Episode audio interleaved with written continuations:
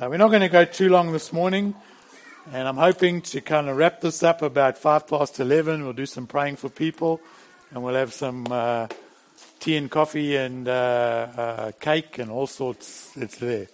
Amen. So let's just pray. Father, we thank you for this morning. We thank you, Lord, for your presence in our meeting. Such a privilege to have you, the King of Kings, the Lord of Lords, the Rose of Sharon, the great I am, the Almighty God, in our midst, right here. What a privilege, Lord. And we want to welcome you and say, God, have your way. Minister into our lives, minister into the children this morning. We pray every single person would leave here today having been touched and having heard the living God. We pray that you would speak into our lives individually and corporately this morning. And we look forward for you to, to minister into us, for you to be glorified, for us to sit under your word and receive revelation of your word. In Jesus' name. Amen. One of the things that uh, happens when we hear the word of God is that we can hear the same thing preached over and over again, and that's a good thing. Because Paul says in Philippians chapter 3, to verse 1, he says, Whatever happens, my dear brothers and sisters, rejoice in the Lord. He says, I never get tired of telling you these things. He's saying, I'm telling you the same thing over and over and over again. And he says, I do it to safeguard your faith. And what happens is, is that as Christians, we deviate from the truth. We're like a little boat that uh, can get one degree of course, or maybe two degrees, three degrees, or whatever. And then every time we hear the word of God, it brings us back into alignment with where God wants us to be going. And so Paul says, I don't get tired of saying the same thing over and over again because it's for your safety. It's for the safety of your faith. And he says he actually enjoys doing it, and I do too. So this morning, my message today is entitled The Greatest Plan of All. And you'll notice that in this church, we're not a religious church. We don't do Palm Sunday. We don't do uh, all sorts of other uh, Christian events during the year because religion is what's left behind when God's moved on. That's what religion is. And so, but today is Resurrection Sunday, and it is good to remind ourselves of these things, but we're not doing it out of religion. We're doing it out of life and out of thanks for God. Eh? And it just so happens that our series through the book of 1 Corinthians ties in with this message of the greatest plan of all. So we're going to have a look at that this morning. Those who say that the gospel is simple are both right and they're both wrong at the same time because the gospel is simple enough for an unbeliever to hear, understand, and believe in and be saved. But it's also so profound that the most brilliant theologians in the world cannot plumb the depths of the meaning of the gospel. There is a wisdom to the gospel that challenges the greatest intellectual minds, and yet it is so simple, even a child can receive the truth of it. And it is a wisdom that comes from journeying with Jesus. It's not something that the world can just understand through their intellectual mind. It's only through walking with Jesus that we start to see the depths of the gospel. The gospel cannot be grasped by human effort, nor can it be measured by any human means. Okay? That's because the gospel is not man's idea, it's God's idea. And way back, before the planets and the stars were created, before there was anything, there was nothing but God. That's when the gospel was thought up and came into being. There, the eternal Father came up with a plan so amazing that he'd need to create a universe as a backdrop for this plan. He'd need to create myriads of angels as messengers.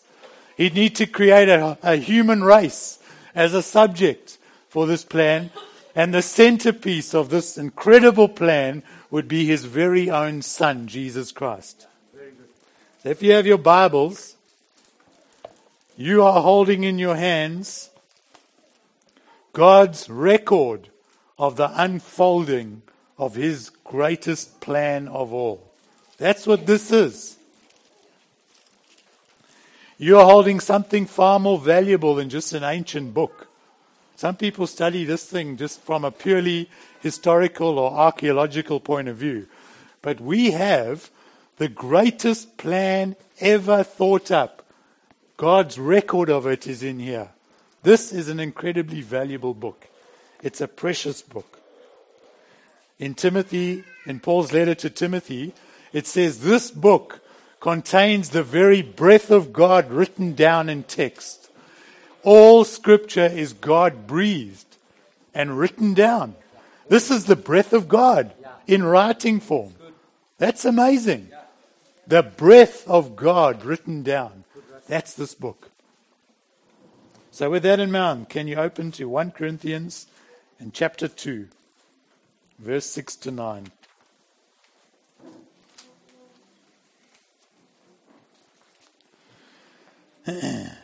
Paul says, 1 Corinthians chapter 2 verse 6, Yet when I am among mature believers, I do speak with words of wisdom. So Paul says, he says, my message and my preaching were not with wise and persuasive words, yet when I'm among mature believers, I do speak with words of wisdom. So he isn't saying he just preaches a simple, uh, kind of toned down message all the time. When he's among mature believers, he preaches with wisdom, but it's not a wisdom that comes from man. And that's the thing. Paul knows his audience. We've got to know our audience. Sometimes we've got to speak a message that is incredibly simple, but other times we have an audience that is more mature and we need to preach appropriately. So he says, but not the kind of wisdom that belongs to this world or the rulers of this world who are soon forgotten. No, the wisdom that we speak of is the mystery of God, His plan that was previously hidden, even though He made it for our ultimate glory before the world began. But the rulers of this world have not understood it. If they had, they would not have crucified our glorious Lord. This is what the scriptures mean when they say, No eye has seen, and no ear has heard, and no mind has imagined what God has prepared for those who love Him. And so this morning, if all we're doing is remembering a religious event, Jesus raised from the dead, we're missing the point. This, this plan of God says no eye has seen, no mind has conceived what God has planned for those who believe. This is something so wonderful, so great, we should be talking about it non-stop every single day for the rest of our lives. It's that good news. This isn't just, oh yeah, well, you know, the stone was rolled away, the angels were there. When they ran in, there was just some garments lying there. Jesus has risen from the dead. Praise the Lord, hallelujah. This is the greatest thing that could ever happen in our lives. And when something that great takes a hold of us, you can't keep quiet. You can't not share it with your friends. But we share everything else. Oh, how to become a millionaire, how to do this, how to lose weight, how to raise your children. I found this most amazing book. You should read it. But when it comes to the gospel, oh, we don't think it's the greatest thing that's ever happened since sliced bread. Amen.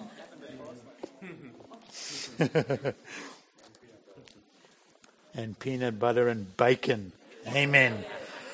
Anyway, moving on. You know what? When, when you read a passage like this, there's a sense that we've stumbled across a treasure chest that is so incredibly valuable, it's worth stopping and opening. It's like a treasure chest. In fact, it's more than that. It's much more than that. It's like a land of treasures. Back in the Old Testament, God led his people into a promised land, and he's doing exactly the same with you and I today. But it's not a promised land, it's a land of promises. And it's a treasure chest of, of all these promises. And as you journey with Jesus, you're like, wow, this is something else that God is showing me. This is another promise. Wow, here's another promise. And you journey to another area of the land. Wow, there's something more in God.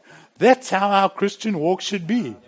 Not some old dusty chest lying in a corner. Oh, yeah, I opened that thing 20 years ago. It's got some great stuff in it. Would you like to know Jesus as well? No. This is an incredible life. The most incredible life that we could ever live. It's a land so vast, we'll never explore the ends of it. And so let's just talk about this greatest plan of all. Four points that I have. The first thing that Paul says about this plan is that it was formed before the world began. This, this plan of God is eternal. It didn't just come into being like 2,000 years ago with Paul and the early church. Oh, suddenly he has the gospel. He has something that God thought up. No, this happened before the world began. That means before there was sin, this plan was already in place. The gospel is not some reaction to sin. God's not running around in a panic. Oh, my word. The human race, they're falling away. This is my people. These are the guys that are supposed to be in the image of God. This is the people that I wanted to call for myself, and now it's ruined. What am I going to do? No. Way before anything was created, this plan was in place. It is eternal. It is outside of time. And because of that, because this plan is eternal, it means the gospel is always relevant. Doesn't matter what culture, it doesn't matter what year we live in, it is always relevant. It was relevant back in the book of Acts when Paul wrote to the Corinthians. It was relevant then. It's relevant to us today, living in Melbourne, 2018. The same message is relevant. And there is a demonic strategy to say, change it and make it relevant for the people you live in today. And Paul says, if you change this message, you empty the cross of its power. That's what we covered a couple weeks back, 1 Corinthians chapter 1. You empty the cross of its power when you change the message. And why don't we change the message? It's eternal. It's, it's not dependent on time. It's not dependent on any race group because it was made before there were any different kinds of races, any different kinds of languages. Before there was rich or poor, great or small, the gospel was there, waiting, perfect, ready for whoever. That's what Paul says about this plan. The second thing that Paul says is that he says it's a mystery. What does that mean? Well, a mystery is something that was hidden but now has been revealed. You solve a mystery or you unfold a mystery. So it's something that in the past people didn't understand, but now the mystery of the gospel has been made known. And it's a mystery on multiple levels. Before the earth began, God planned to create a people for himself, a people he would call his own. And slowly that plan began to unravel and unfold. Mankind was made in the image of God. I mean, that's, this is it. There is man. They're made in the image of God. They can commun- communicate with God. And he says, rule over the earth. So there is a, there is a picture of mankind leading and reigning and ruling over creation, just like God rules over the universe. But in a smaller sense, man is reflecting that image of God. But then sin came into the human race and it corrupted mankind. And even up to this day, the destructive power of sin twists and warps the fabric of our lives, the fabric of humanity. It's taken mankind away from serving God and doing the things that God has called us to do. It's totally twisted and corrupted the world. And you just, you don't even have to watch the news for 10 minutes to see the effects of sin in society. All over the world. No nation is excluded. Rich people aren't excluded. Poor people aren't excluded. People who can speak, who are literate, and the illiterate. Every single person. You can see the effects of sin. There's a corruption that's taken place. It is the greatest tragedy the world has ever witnessed. We talk about wars, we talk about genocide, we talk about all sorts of tragedies in the world flooding and natural disasters, thousands, even millions of people dying. The greatest tragedy that's ever hit the history of mankind is the introduction of sin into the human race, by far, because it has affected billions. Every single person on the planet is affected by it. Do you see it like that? Or do you just think, ah, sin? Hardly even know what that word means. We don't even use it in our English language anymore. The Bible says no one seeks God. All have sinned and have turned away from God. What a tragedy. The people made in the image of God turning away from God, not seeking Him. But in the midst of all this darkness, God begins to unfold this incredible plan. And he calls a man called Abraham. And he says that through you, Abraham, I'm going to make you a blessing to all nations. And from Abraham's descendants, he chooses this collection of slaves in Egypt, this group of people who are just slaves. And he, he, he rescues them from the hand of Pharaoh and he makes them a nation, a people that God is going to call his own. And he gives them his law. He brings them through the Red Sea. He provides for them. He does incredible miracles. And he says, through you, I'm going to make you guys a blessing to all nations.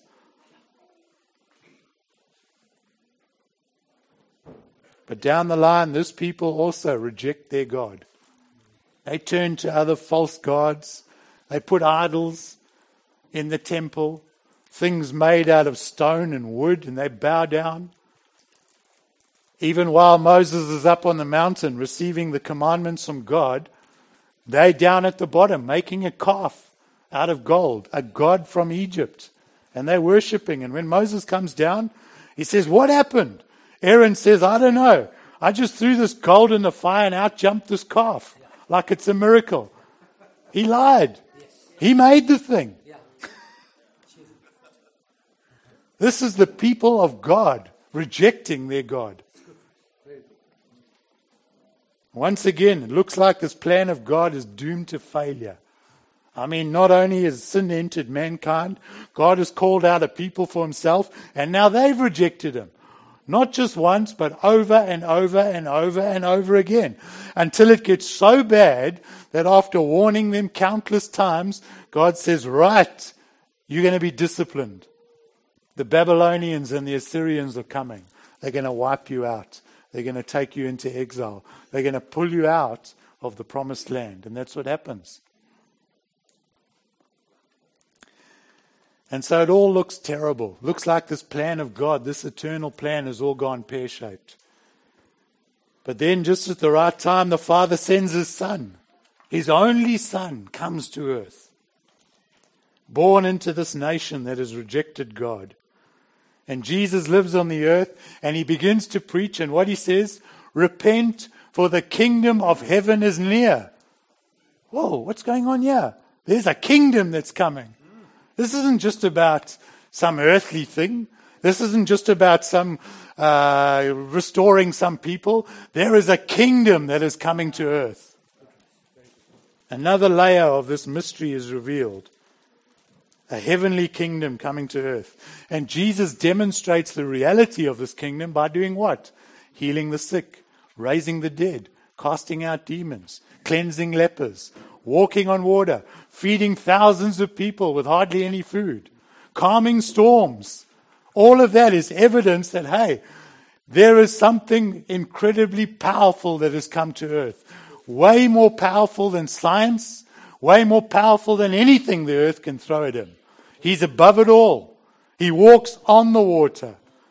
Forget gravity, forget liquid, forget the laws of liquid. He walks on that law and says, I am above every other law that exists on the human planet. Amen. He's demonstrated that there is a kingdom coming to earth. And then, just as they start believing Jesus, they kill him. And it looks once again like this is the end of God's great plan. Can you imagine the disciples? Can you imagine them after the cross buried Jesus? What are they going to do? They are like, we thought this guy was the king. We thought there was something about him.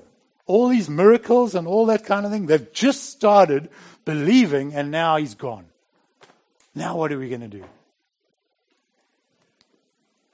For three days, the devil and every demon in the kingdom of darkness celebrated the greatest victory of their lives.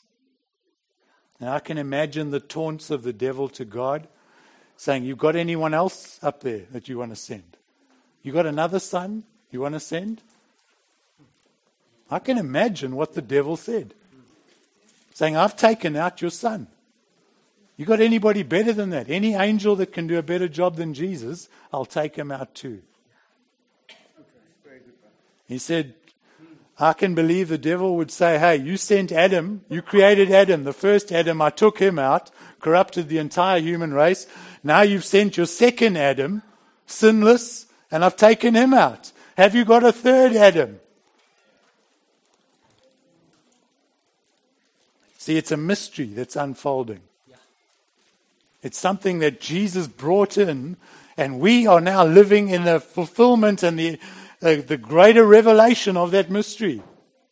Even the early church didn't understand it at, at first. The early church thought it was just for the Jews.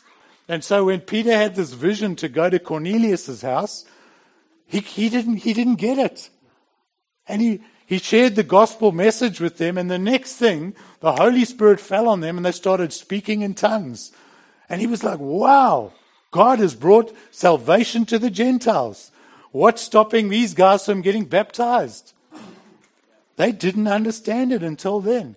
So this mystery is unfolding on various levels.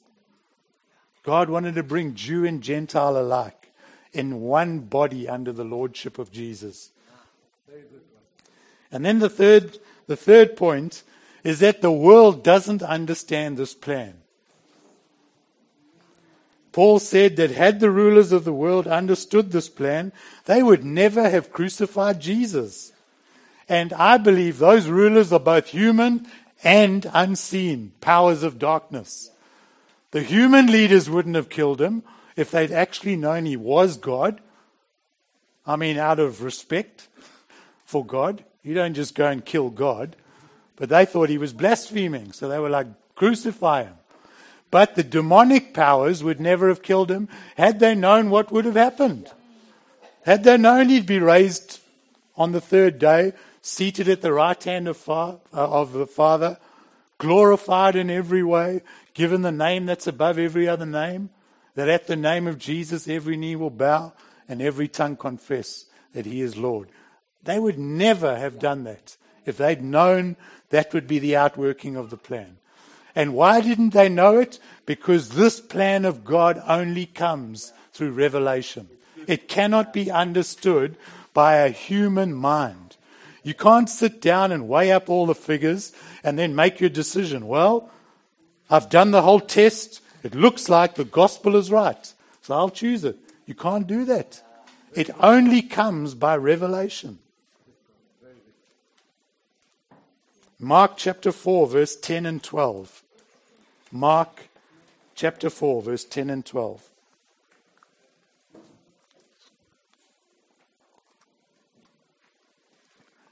It says, Later, when Jesus was alone with the twelve disciples and with the others who were gathered around, they asked him what the parables meant.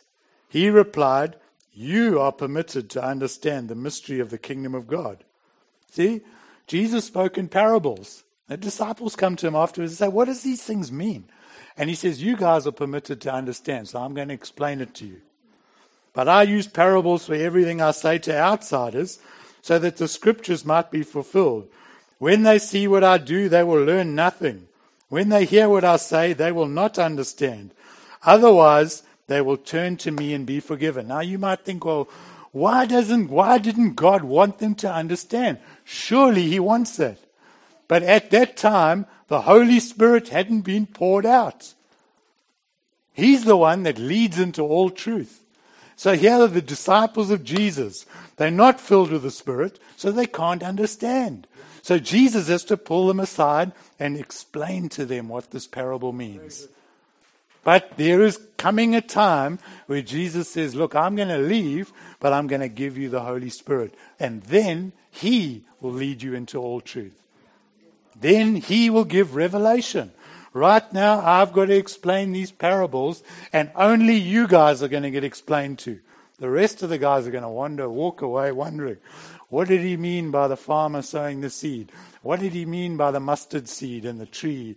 What did he mean by the fisherman with a net and all these kind of things? All jumbling around in their heads.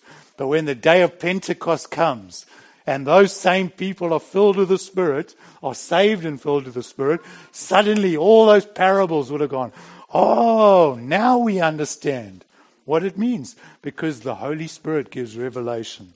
He shines a light on the truth. And it's the same thing that happens when we preach the gospel to people. We preach the gospel, but we're trusting God that He's going to reveal it to them. Because if He doesn't, they cannot be saved. That takes the pressure off of us. It does. And no one gets saved without revelation from God. No one's going to get to heaven and say, Hey, God, I figured it out. I'm here. ah, I figured out the formula, the, the secret to what, you I know what you are up to, God.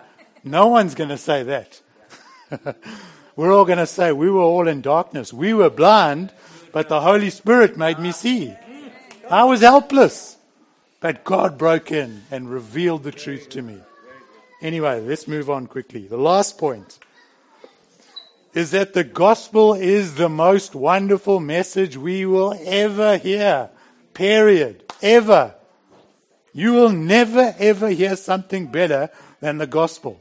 And if, the, if, you, if you think right now, well, I don't know about that, then you haven't understood the gospel. You need to go home and you need to pray and say, God, help me.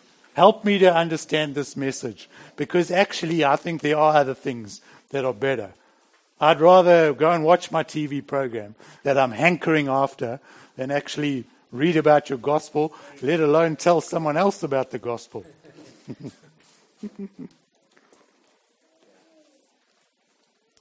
the message is not wonderful because it's a great story.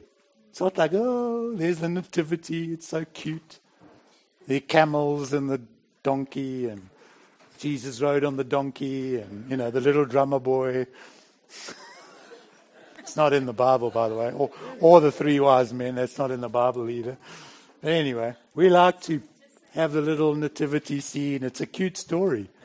But the gospel is the most wonderful message we will ever hear and ever be able to tell someone else.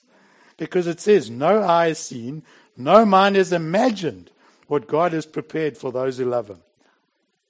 The Christian life is the most wonderful thing that anybody can experience. It is. We're living the dream. There isn't a better dream than this. This is the greatest thing that will ever happen in your life. Amen. Amen. Five people here think it's the greatest thing. rest of us are still getting revelation. The Bible says that every spiritual blessing is ours in Christ. Every spiritual blessing. Not just a handful, not just, hey, you get five, you get everything. No, every spiritual blessing is available in Christ, not outside of Christ, in relationship with Christ. We've received great and precious promises from the Lord. Our sins are forgiven, washed away. God fills us with His Holy Spirit and empowers us to live supernatural lives. Not natural lives, supernatural. We seem to have a fascination with superhero movies at the moment. Every second movie is about some superhero. Guys, we are the church. We are living supernatural lives. Don't marvel at Marvel movies. marvel at what God is doing in your life. Because you are living a supernatural life. We're living lives that money can't buy.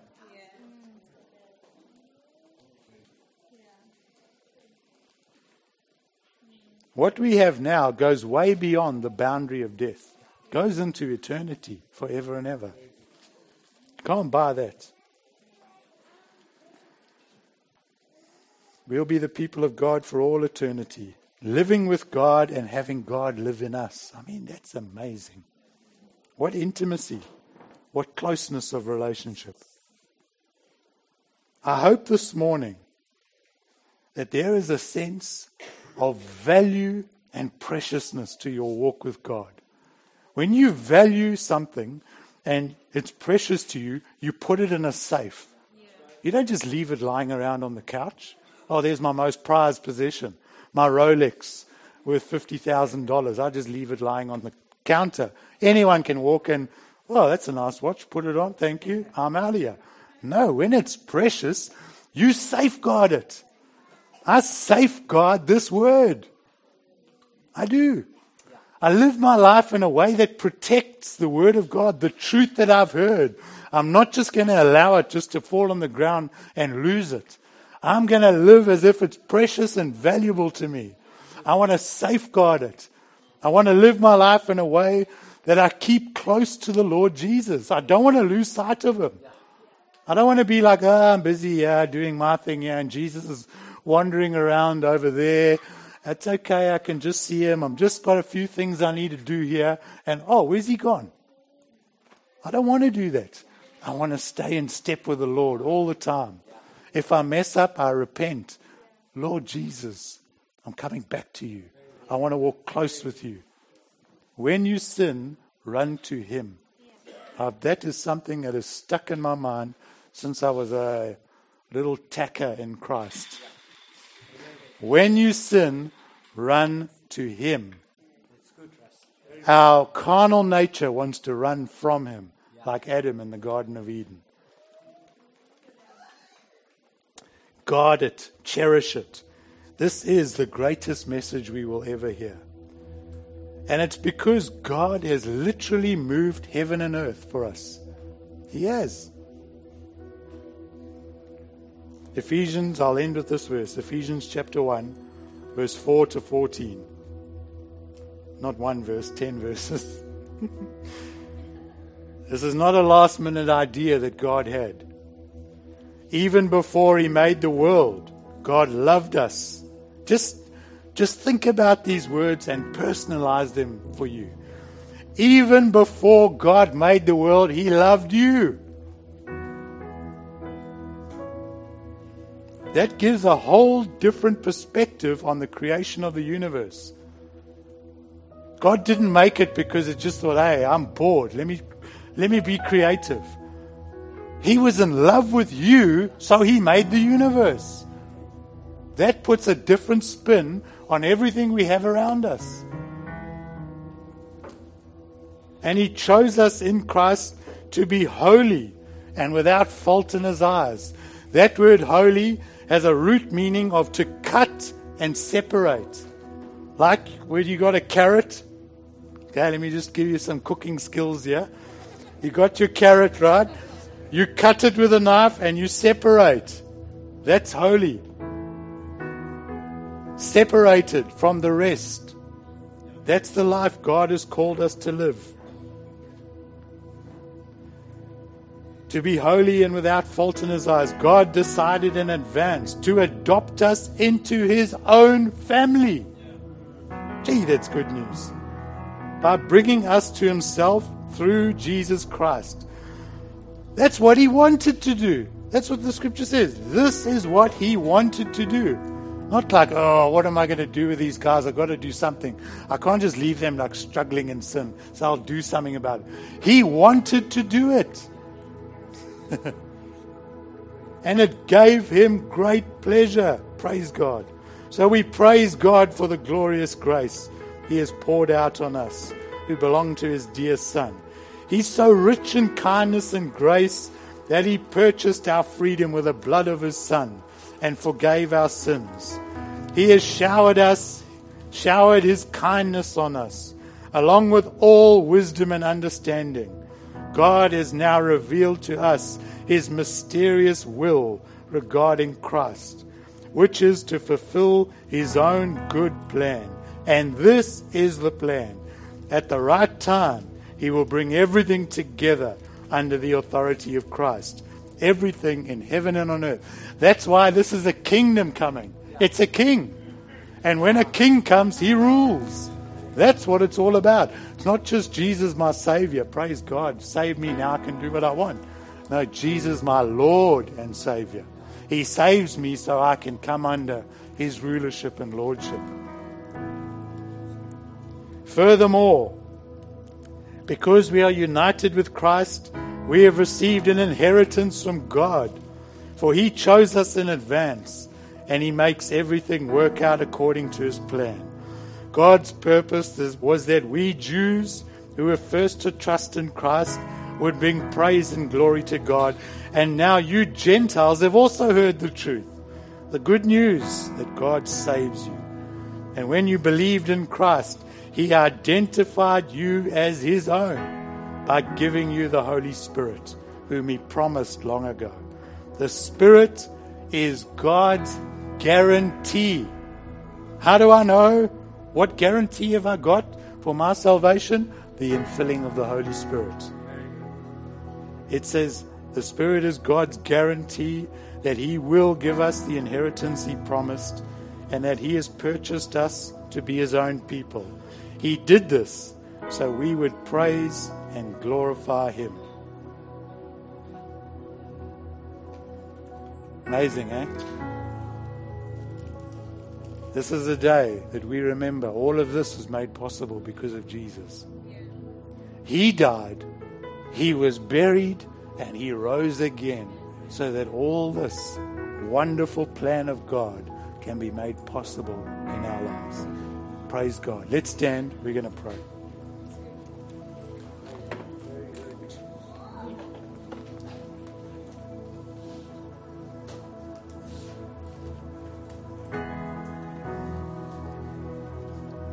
I want to just pray for a fresh outpouring of the Holy Spirit in our lives, a fresh revelation of this wonderful plan.